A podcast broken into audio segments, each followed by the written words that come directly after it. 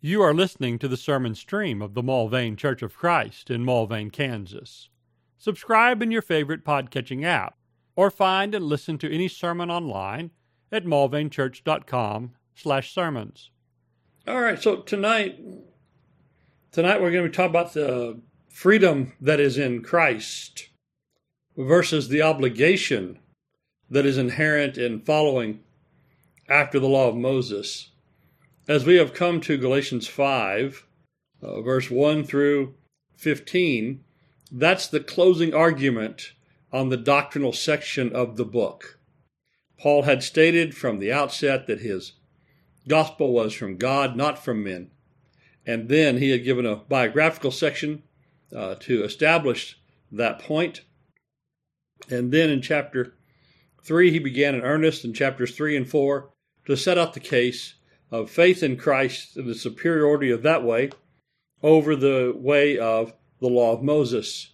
And now we come in chapter 5 beginning to the conclusion of that line of argument.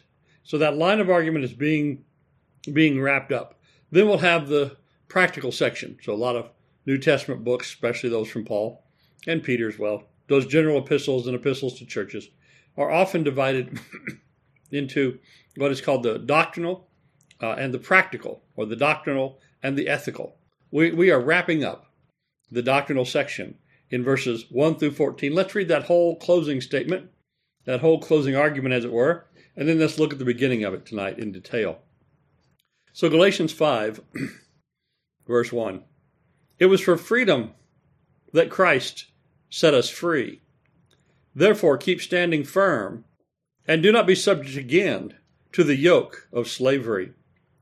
Behold, I, Paul, say to you that if you receive circumcision, Christ will be of no benefit to you.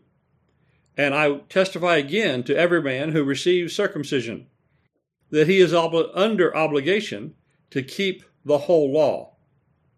You have been severed from Christ, you who are seeking to be justified by the law. You have fallen from grace. For we, through the Spirit, by faith, are waiting for the hope of righteousness. For in Christ Jesus, neither circumcision nor uncircumcision means anything, but faith working through love. You were running well who hindered you from obeying the truth? This persuasion did not come from him who calls you. A little leaven leavens the whole lump of dough. I have confidence in you, in the Lord, that you will adopt no other view, but the one who is disturbing you will bear judgment, whoever he is. But I, brethren, if I preach, still preach circumcision, why am I still persecuted? then the stumbling block of the cross has been abolished. I wish that those who troubled you would even mutilate themselves. For you were called to freedom, brethren. Only do not turn your freedom into an opportunity for the flesh, but through love serve one another. For the whole law is fulfilled in one word, in the statement, You shall love your neighbor as yourself. But if you bite and devour one another, take care that you not be consumed by one another. So that is the closing argument in the doctrinal section of Galatians. It hits the themes that we have uh, seen commonly before from chapter 2, verse 16, that a person is not justified by works of the law, but through faith in Jesus Christ. That in chapter 3, Abraham believed God, and it was reckoned to him as righteousness quoting Genesis 15 6. Therefore, be sure that it's those who are of faith who are sons of Abraham. You might be a son of Abraham, he went on to argue, but that doesn't mean you're free. If uh, uh, it was intended uh, that you would have all things, but if you're underage, uh, you're still in bondage. So, chapter 323 Before faith came, we were held in bondage under the law, imprisoned until faith should come. But the law was the guardian or schoolmaster to bring us to Christ. And then in chapter 4, now as long as one is an heir, he's not different at all from a slave, though he's the owner of everything, but he's under guardians and managers until the date set by the Father. And so we had a lot of bondage. We had a lot of people in slavery. We had a lot of people, though they were sons of Abraham, uh, who were not free, uh, who were not enjoying all the benefits, who could not uh, have that by spirit of adoption closeness to come and cry out, Abba, Father.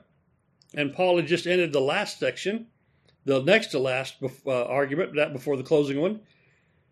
In chapter 4, when he said Abraham had two sons, one was by a bondwoman, the other by a free woman. That's 422. But by the son by the bondwoman was born according to the flesh, and the son of the free woman by the promise. Allegorically speaking, these women are two covenants. One proceeds from Sinai, bearing children who are slaves. She's Hagar. This Hagar is Mount Sinai in Arabia and corresponds to the present Jerusalem, for she is slave in slavery with her children. But we instead are free. The Jerusalem from above is free. She is our mother. And so this closing statement uh, wraps up these themes of freedom and bondage, uh, which have been so uh, common through the book of Galatians. And so Paul is off- offering them, as he concludes, the freedom that's in Christ as contrasted to that bondage which is in the law. So we do need to understand this is the freedom of which uh, Paul speaks. I have a book somewhere in the stack of books behind me. Uh, I could name the fellow, but uh, it's a it's a book basically on antinomianism. It's it's arguing for a total freedom from just about any restriction, and it's called "Free in Christ," uh, based on the uh, words of this passage. Uh, but it's not an antinomian, uh, uh, contrary to all law, freedom that is being promised here. It's not freedom as however you would define it.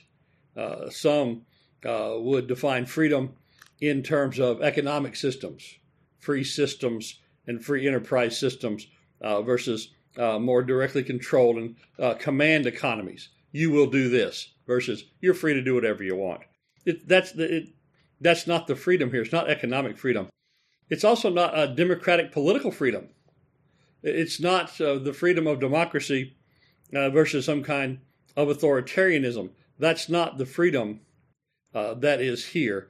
It's not freedom of speech uh, that's that's here. It's not even, as we'll look through the books of the New Testament, it's not even freedom from slavery uh, for those who were called into Christ as slaves uh, they many times remained as slaves and were faithful in their service to their master while they were free in Christ in heaven. So it's certainly not then uh, freedom to do sinful things. It's not free to be, uh, you know, uh, uh, abusive of various substances. Oh, I'm free in Christ. I can do what I want. It's not sexual uh, license and licentiousness. It's not that freedom. It's not freedom from responsibilities. Uh, there's a lot of freedoms it's not, but it's it's the freedom from the law. It's the freedom to be adopted into the family of God. It's the freedom to be a friend of Jesus, not just a servant or a slave, but a friend and a brother uh, with our master and with our with our leader. He treats us as friends, though he is Lord of all. And if anyone ever could be authoritarian, dic- uh, dictatorial, uh, could be uh, just uh, unlimited in their power uh, to rule and reign and their might to make others do uh, and follow by fiat what they say, it would be our Father in heaven, and it would be the one who is the perfect representation of Him. They could have that power and would be the most right to ever use it.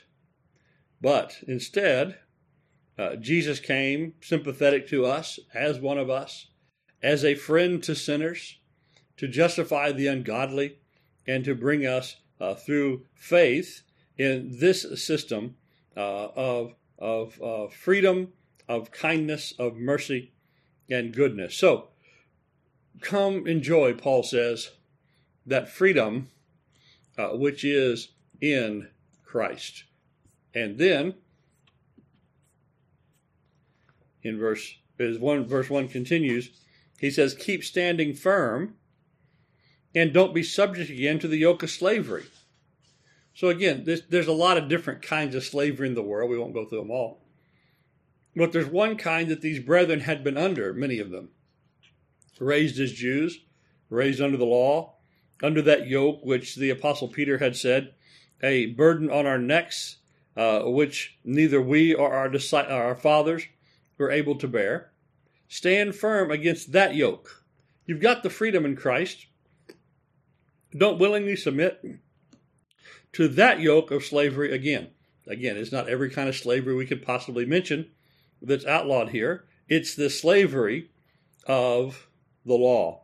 Don't go to the law. The, the uh, Judaizing teachers, I sometimes wonder, other than tradition and other than God used to say this, what the appeal was for the law.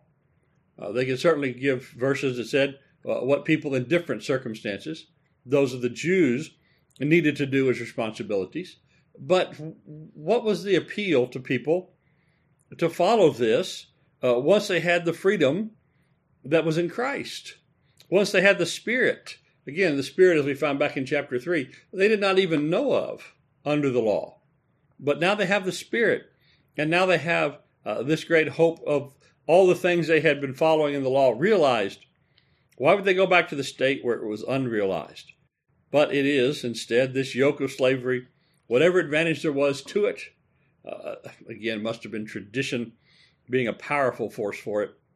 But this oppressive yoke is gone. Don't go back under it. And don't think you can only keep the traditions of it you like. Don't think you can partially keep the law. Don't think you can bind on others some things of the law. Either you're in the system of Christ or you're in the system of the law. Verse 2 Behold, I, Paul, say to you, so he says, Behold, so take note, that if you receive circumcision, Christ will be of no benefit to you. So let me just pause. Let me just tell you, I'm telling you now, I, Paul, all right, Paul is speaking directly to you, he says. If I were to pause and say, hey, this is what Jay says, I'd have whatever authority Jay has uh, to bear on the matter. Well, Paul has considerable authority. Jay's, Jay's pause and saying, hey, Jay says, probably doesn't. But when Paul says, Behold, look, I'm the apostle, I'm telling you, circumcision, it's less than nothing. Circumcision is a detriment. Circumcision, if you receive it, will make Christ of no benefit to you. You want to live by the things of the law? Even the most basic thing of the law, even the most traditional thing of the law, if you receive circumcision, Christ is of no benefit to you. The common call of the gospel is there's no other name given among he- in heaven or among men whereby we must be saved.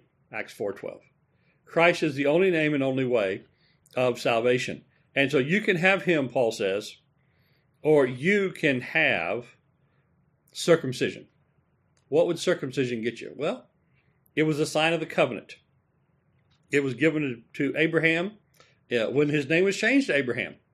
It was given as a sign and uh, of the covenant, uh, of the promises that God was going to give uh, to Abraham and his descendants. But if you had that now, you're going to get what Abraham's physical descendants get. Circumcision got you what Abraham's physical descendants got. And what do we already see back in chapter 4? Those physical descendants of Abraham, uh, of the Jews, following after the things of Sinai, were placed in exactly the same place as those physical descendants of Abraham via Ishmael were. Children of the bondwoman, children of slavery, not children of the promise, not children with the inheritance, not children with the blessings. So, in circumcision, you get what circumcision got you. It got you those things of the law. It got you nothing of Christ. Now, whenever we say that, and we say that Paul said these words, that circumcision is no benefit, we do note that, yes, there was a time, and it is recorded faithfully in Acts 16 and verse 3, where the Apostle Paul had Timothy circumcised. Acts 16 3.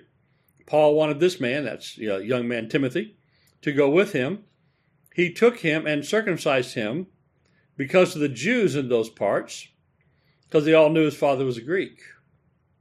And so Timothy was circumcised, it appears, so that he could uh, help Paul uh, in the teaching of the gospel in the synagogues, and also because uh, this man had a Jewish and Gentile ancestry. The fact that he was not circumcised would have been an offense and a stumbling block to the cause of the gospel. And so, because of his personal circumstance, known to be of a mixed heritage, Paul, for the benefit of earthly things, access to the synagogue, not to be a, a hindrance in, in speaking to everybody. Imagine if you had to spend the first 30 minutes of every conversation explaining why this fellow wasn't circumcised. So Paul had him circumcised for those benefits and practicalities of an earthly realm. He didn't have him circumcised so that it would make his standing better before Christ.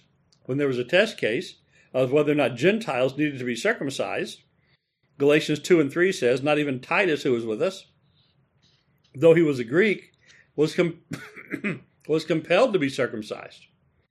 And so uh, Timothy, uh, with a Jewish mother, yeah, he probably should have been circumcised, but he wasn't. And that would have been a stumbling block. Titus never should have been circumcised. There was no reason to think he ever would be. He's a Gentile, not a Jew. And Paul says we're not binding that on him. And so that is the standard message of the gospel. We do note there was an exception at one time when, for other reasons, beyond just uh, reasons of gospel, that one was circumcised. And so today, there are some who are circumcised beyond reasons of the gospel. As it turns out, many of the restrictions of the law have a helpful and healthy benefit to them. And so there are those who keep some parts of the law today, including uh, circumcision, uh, that it has a, a helpful thing, as a helpful thing. And maybe in some uh, cultures, an expected thing. But a, that's a cultural reason, that's a health reason, that's a personal reason to be circumcised. He's not saying that circumcision disqualifies you from Christ, but it certainly doesn't qualify or recommend you to Christ. Like he will say in a moment, it means nothing. So, what I do tell you, if you're taking it religiously, here's the thing. Verse 3 I testify again to every man who receives circumcision.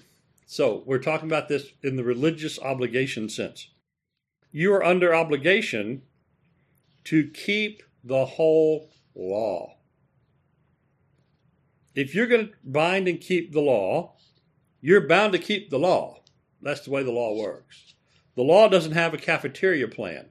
It's not like the uh, benefit package that you get from your employer. I'll have some of this benefit and some of that. That one doesn't benefit me too much. I'm going to leave that off. That benefit they have, ah, that's not very beneficial. I don't want it. That benefit they got is too expensive. I don't want it. Oh, I like that one. Let me have some of this on the bottom of page three. I'm going to get my form out and I'm going to check which one. And, and heaven help those poor people in HR who have to keep up with that. Uh, you know, how many employees picked how many different options? Somebody's got to keep up with all that. But when it comes to, though, the religion of Christ, there is no set of cafeteria plan options where everybody gets to pick the responsibilities and benefits that they themselves would like to have. On the law, you're either in or you're out. In the gospel, in faith in Christ, it appears the same. You're in or you're out. Are you going to follow Christ and trust in faith? Or are we going to go with this law business? If you're going to go with this law business, look at verse 3. You're under obligation to keep the whole law. All right, you want circumcision? You want circumcision? Let's help you out with that. Let's get you circumcised, and then let's uh, let's make sure uh, you know your local priest.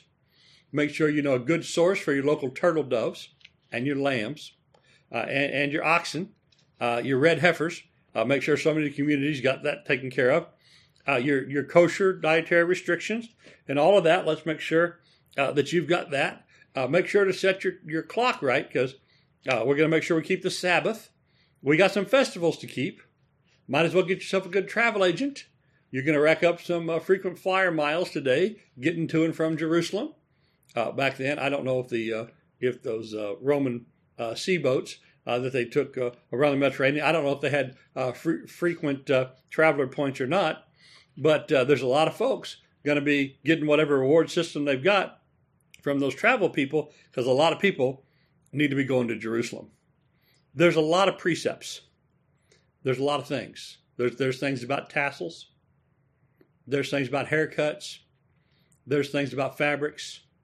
There's things uh, you can't imagine how many things there are that you need to do. You're going to keep that whole law, all those ceremonial parts, all those civil parts, all those moral parts, you, you, whatever part you got. It's going it just comes as a package. It comes. The law comes as a package, and that's why Peter said, "Man, that we couldn't bear that yoke." We don't want to put that package of stuff back on the brethren.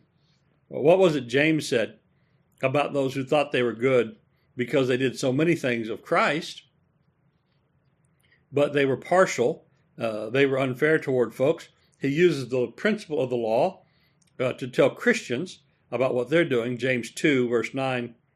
If you show partiality, you're committing sin and are convicted by the law as transgressors.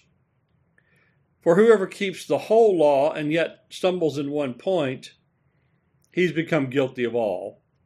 For he says, Do not commit adultery, and also do not commit murder. Now, if you do not commit adultery, but do commit murder, you become a transgressor of the law. So Paul says you're going to need to, to sign on for the whole thing. And James says if you offend in one, you offend in all. And what happens once you offend the law? You're a transgressor. And what did the law do about making anything perfect? Read the book of Hebrews. It didn't do anything about making things perfect. It was hoping uh, for the perfection of Christ to come.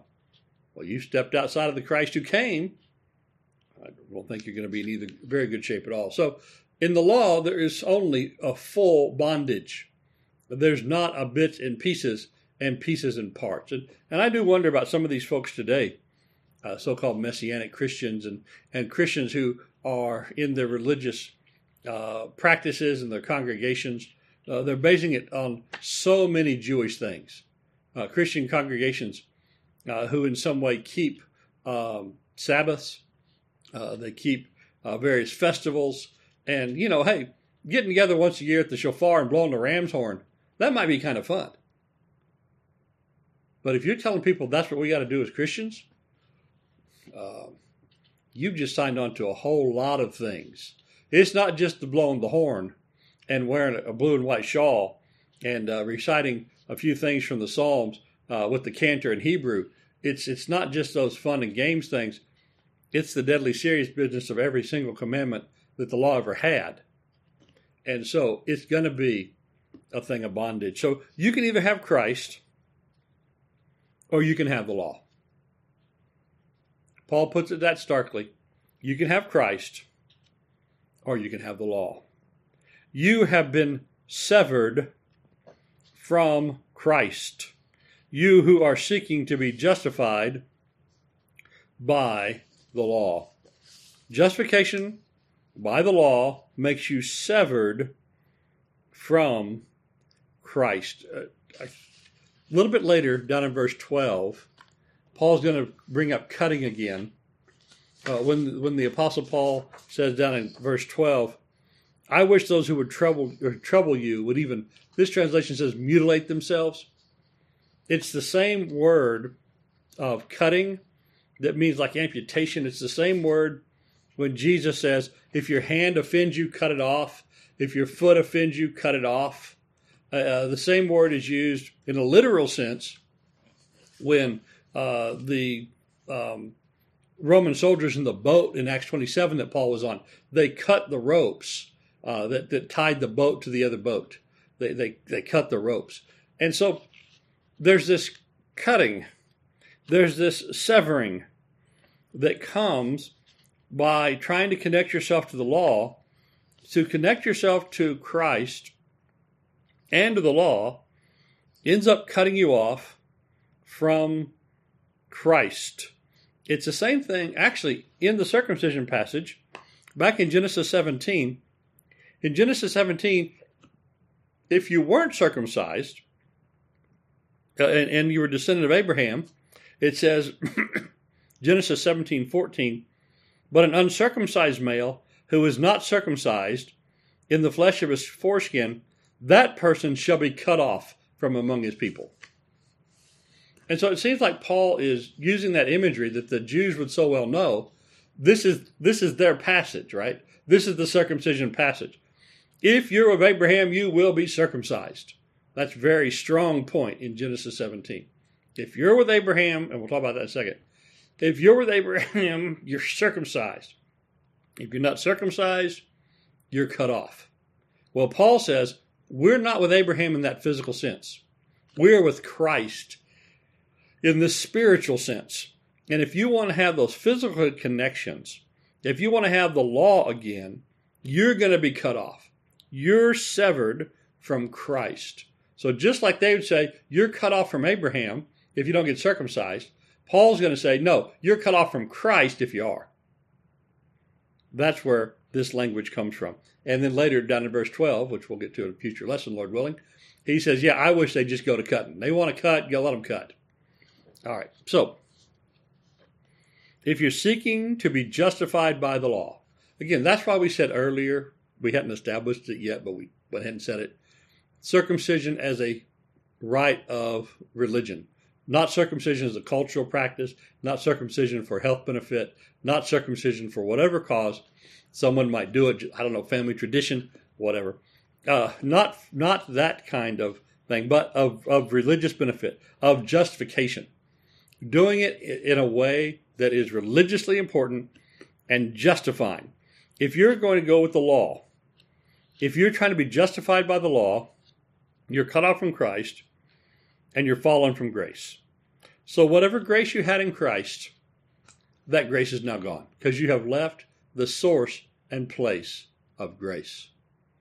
And we think again, what did the law give? What kind of grace did the law give? The law condemns. The law shuts all men up under sin. The, the law, even with the sacrifices and the things of it, did not forgive outside of Christ who is coming.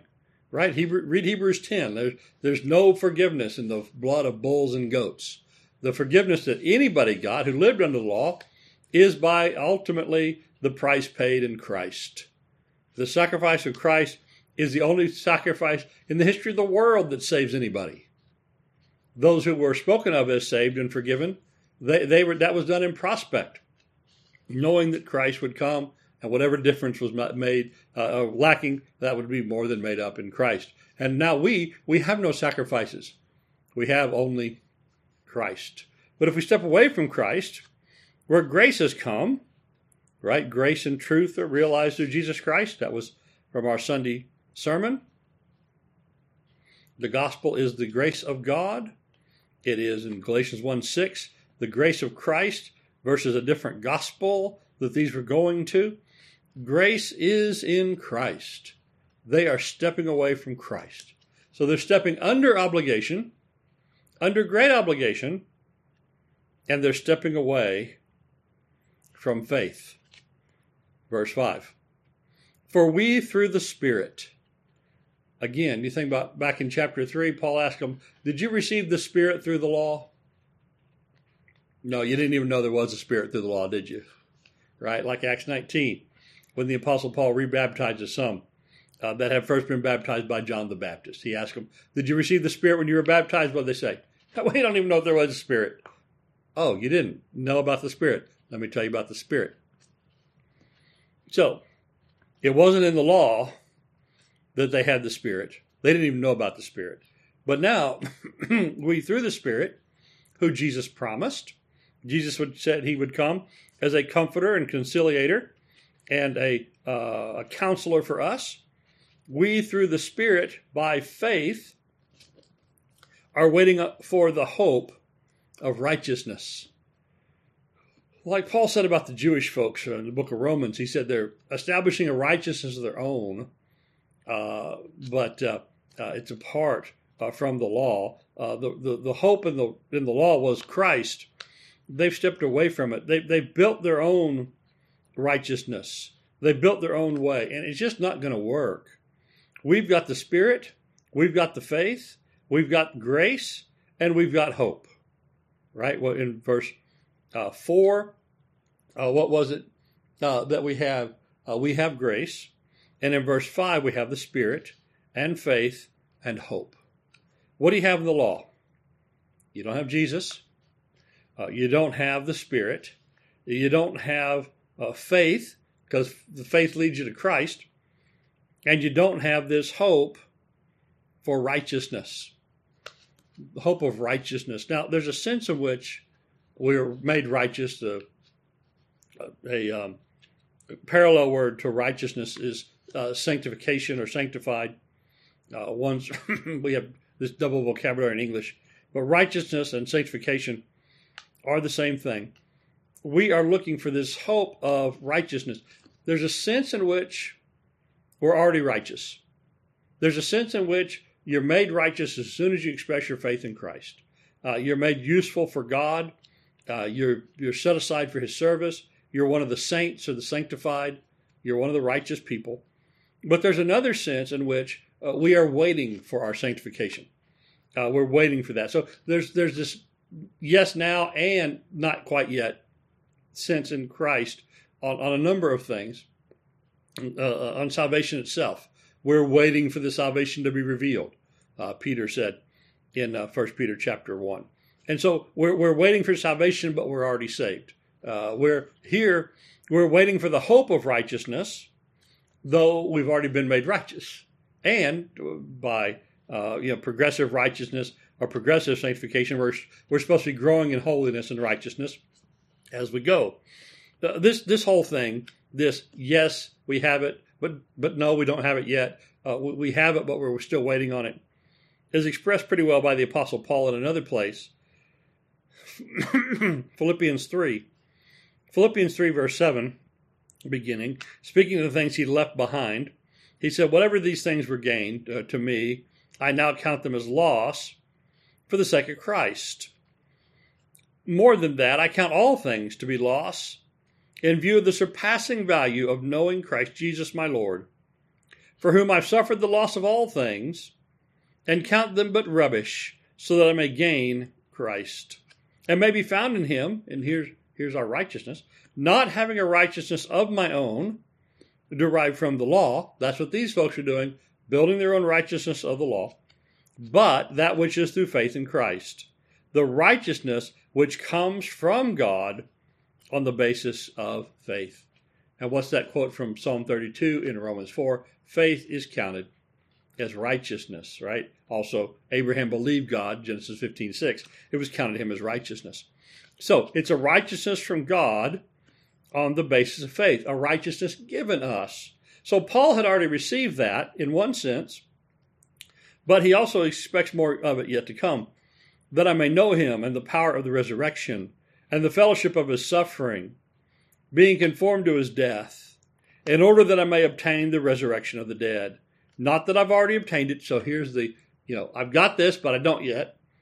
Not that I've already obtained it or have become perfect, but I press on so that I may lay hold of that for which I was laid hold of by Christ Jesus. Brethren, I don't regard myself as having laid hold of it yet, but this one thing I do, forgetting what lies behind, I reach forward to what's ahead. And so here Paul speaks about the hope of righteousness. I think he's talking about that very same thing. So, by grace, by the Spirit, by faith, here we are faithfully waiting for what's coming. Again, not passively waiting, but like the Apostle Paul, striving and reaching for what's coming. Did you have any of that in the law? No, you did not. In the law, you had do or don't, right? The law is kind of like like uh, you know Master Yoda, do or do not. Uh, there is no try, right? Did you do it or did you not? But also, oftentimes above the law, the restrictions, the requirements. Well, we didn't. And as James said, you violate one, you violated them all. You're guilty. Well, we need grace and help and hope, and that comes by faith in Jesus Christ. So, verse six: For in Christ Jesus Neither circumcision or uncircumcision means anything. So there is no bonus points for being circumcised. Now, the good news is if you're circumcised, there's no demerits either. The problem is if you depend on that. And the problem is if that's what you're going to be saved by. If you're going to be saved by a system based on what you've done, and that's part of it, it ain't getting you nowhere. But if you're going to be saved by a system of faith in Christ, whether you had been circumcised, might be circumcised, haven't been circumcised, won't ever be circumcised, don't care. Don't care.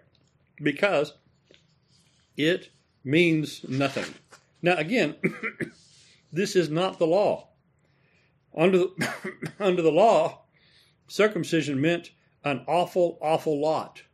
In Genesis 17, I know we keep going back to Genesis a lot, but in Genesis 17, when God made uh, one of his covenants, he made a number of promises and covenants to Abraham.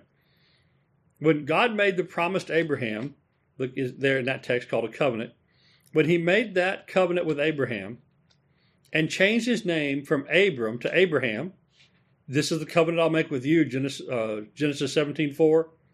You'll be the father of a multitude of nations. No longer will your name be Abraham, or be Abram, but your name be Abraham. For I have made you the father of a multitude of nations. I will make you exceedingly fruitful. I will make nations of you, and kings will come forth from you. I will establish my covenant with you and your descendants after you throughout their generations from everlasting to everlasting, to be the God be God to you and your descendants after you. I will give you and your descendants after you the land of your sojourning, all the land of Canaan, for an everlasting possession. I'll be their God. God further said to Abraham, From now on, you will keep my covenant, and you and your descendants after you through their generations. And this is my covenant that you will keep between me and you and their descendants after you. Every male among you will be circumcised. It goes on to say, This is the sign of the covenant between me and you. Every male among you, eight days old, shall be circumcised throughout your generations. Every servant born in your house, who's bought with money from a foreigner, and not your descendant who's brought in the servant born in your house, or the one who's bought with money and brought into your house, will be circumcised. But an uncircumcised male who is not circumcised of the flesh of his foreskin, that one will be cut off. He's broken my covenant. Could not be clearer.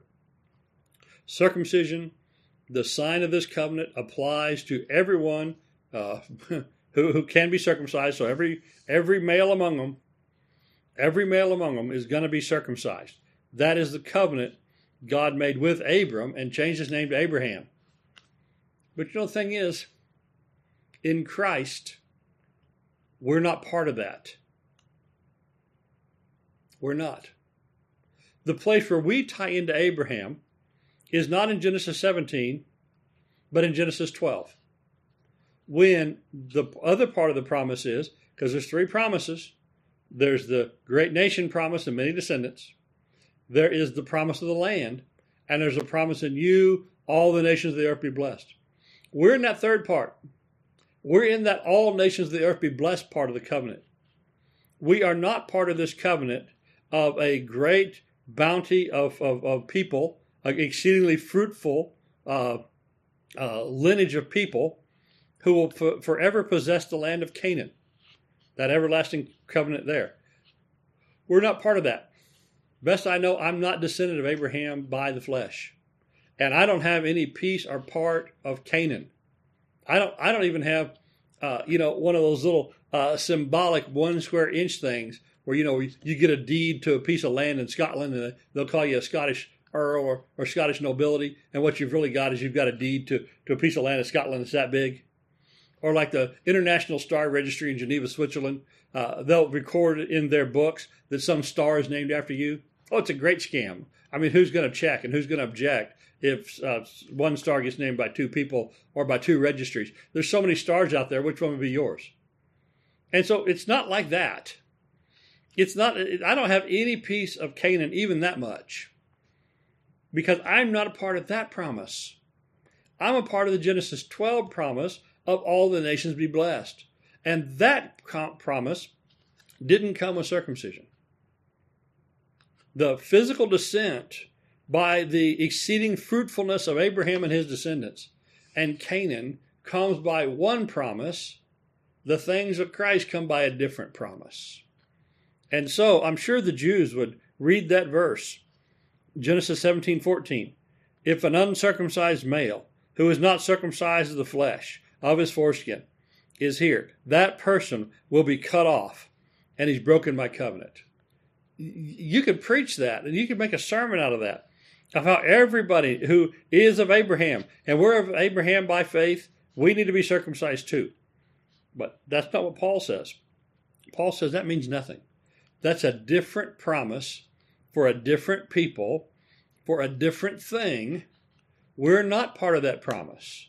And so, for all, any Christians who think that, oh, eventually Christ is going to come back and the Christians are going to get the Holy Land. Where how? That's not our promise. Our promise is all the nations be blessed. And Paul said that comes in and through Christ. So this circumcision business, it means nothing. And if you're trying to be saved by it, it means falling from grace and severed from Christ. But what does matter? Our faith and love. But faith, working through love. What does circumcision matter? Nothing. What matters? Faith and love. And what we find is over the, some of these things, it must be that some brethren were not treating each other right. We'll get to that later. All right, so for tonight, we're free in Christ. We're free from the law and all its obligations. But if we want to go back to the law in some way, even the smallest things, even maybe the most, uh, you know, you think, well, how hard of a rite is circumcision? Uh, I mean, most, most people don't even remember it. Uh, no, there's none of this of the law. If we're going to start binding the law, we're going to be bound up in the law. And there's no end to the things that the law binds up. And everybody who lived under it, it shut them up under sin. But the hope was that Christ was coming. And for those who had Christ now that he came and want to go back to that old disciplinarian, mm, mm. Paul said, if you if you try to teach people that, I wish you just cut yourself off. All right, so We'll get to that part next week. So, next week, more on the closing argument that the Apostle Paul made to the Jewish, uh, to these folks who are trying to get people to go back under uh, Judaism and those who are giving them some audience and some heed. Thank you for listening to this sermon from the Mulvane Church of Christ. Additional sermons and information available at mulvanechurch.com. Come see what a difference the Bible way makes.